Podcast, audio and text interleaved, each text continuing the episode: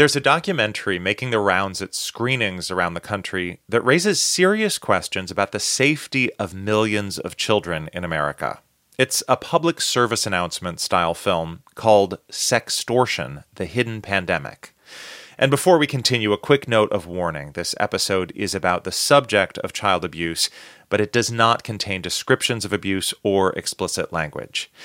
Now, what the film Sextortion suggests is that strangers on the internet are targeting potentially millions of minors into sharing sexually revealing pictures and videos and often extorting them for money. And in 2020, that number jumped up to 21.7 million cyber reports received. In the past seven years that I've been working here, the increase that we've seen and the trends that we've seen is definitely sextortion. That's a clip from the film. It was made in cooperation with several law enforcement agencies. Here's Erin Burke, an agent with Homeland Security Investigations, who was featured in the film. She's speaking at last year's Santa Barbara International Film Festival. This is a a issue that is happening every single day in every single city across the world and we're just trying to fight it and it's gotten a lot of play from local TV news. Here's a Fox News affiliate in San Diego. A special screening of "Sex Sextortion, The Hidden Pandemic, is happening this Thursday. It's hard to even watch that. Mm. It's so infuriating.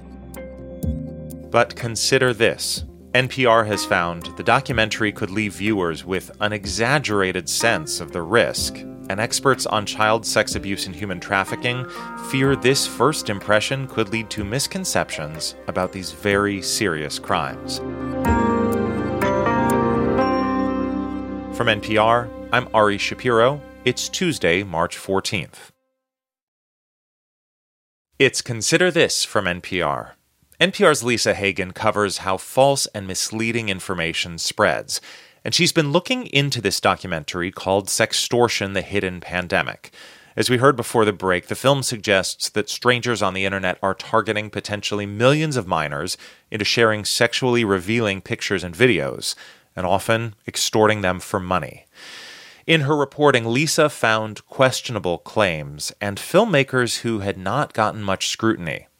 I asked her to talk about some of the issues with the documentary, starting with whether the crimes described are as common as the film says.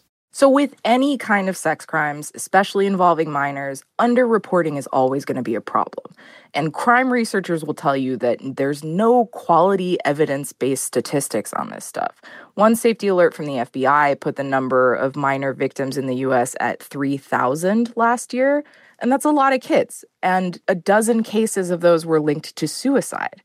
But watching this film, experts I talked to worry people are going to walk away believing child sextortion cases number in the millions, which is exactly what one of the filmmakers told people when she got that question at a screening. Here's Maria Peak. When you first face this kind of crime, you have a natural aversion to it. But then you realize, oh my gosh, this could be happening well, at first we thought thousands. Now we know it's millions of children. So, what is our responsibility as a filmmakers? It, our responsibility is to investigate it and maybe to say, uh, show it to people in the best kind of way that it's not exploitive but educational. So, my reporting found that millions is just not backed up by evidence. The film also contains some highly disputed claims about addiction and autism from one of the featured experts, and it also doesn't include any discussion of something researchers told me was really important. Just over half of the reported instances of sextortion involve someone the victim knows. Stranger danger is what's emphasized in this film. If anyone wants more detailed reporting on this, there's a deep dive on our website, npr.org. So, those are the claims that the film makes. Tell us more about how the film was produced, who was behind it.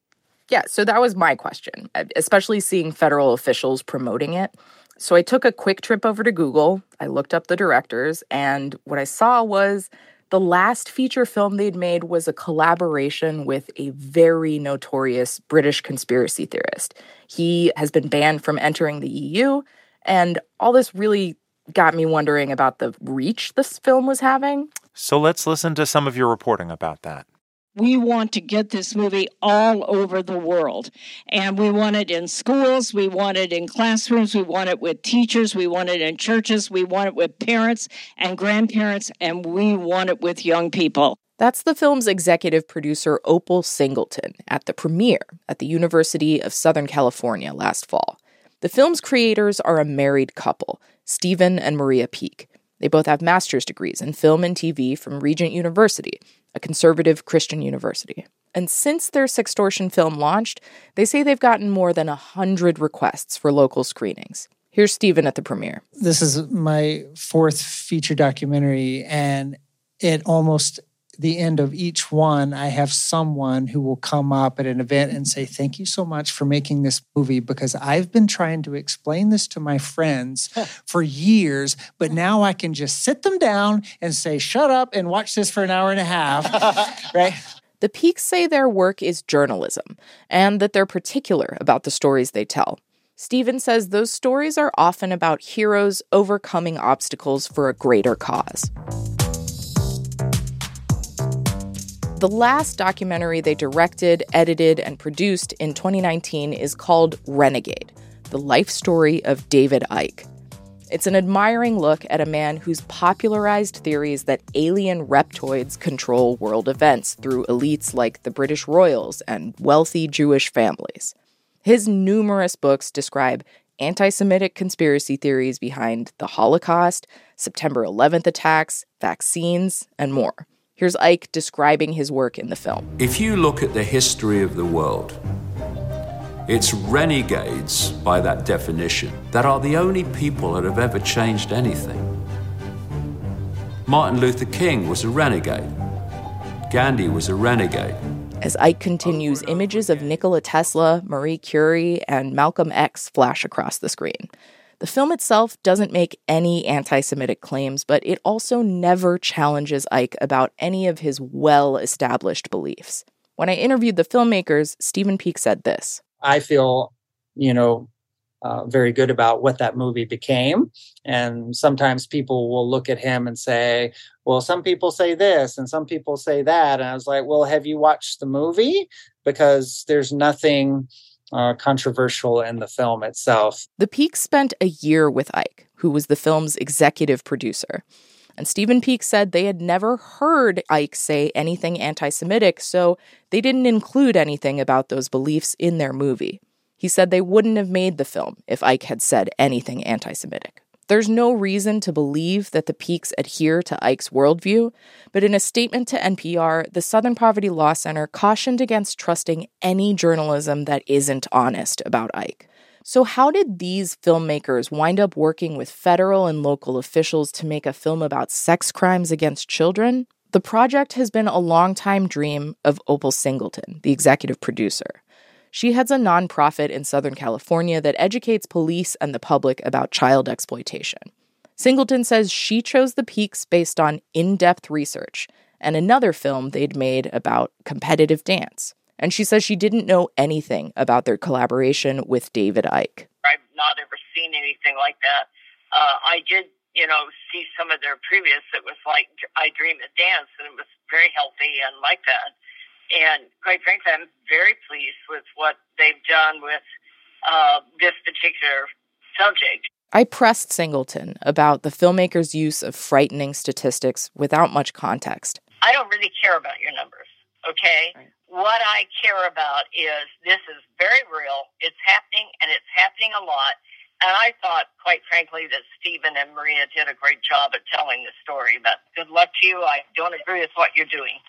Reporting from NPR's Lisa Hagen, who is still with us, um, you know, part of your beat is covering conspiracy theories and people who believe in them. And there seem to be certain threads of that running through this story. Draw them out for us. What does this film have to do with conspiracy theories? So let's set aside David Icke and that film entirely. The violation of children and kidnapping them has always played a really central role in conspiracy theories. You see that in anti Semitism from centuries ago, satanic panic stuff from the 1980s, and today in narratives like QAnon. There's a good reason for that. These are human taboos, they're horrible, damaging, but people who work on these issues with survivors and law enforcement say overhyped claims about strangers or child sex rings can lead to people missing far more common forms of child sex abuse because they're looking for the wrong threats. I talked to this lawyer, Erin Albright. She's a consultant who trains human trafficking task forces for the Department of Justice.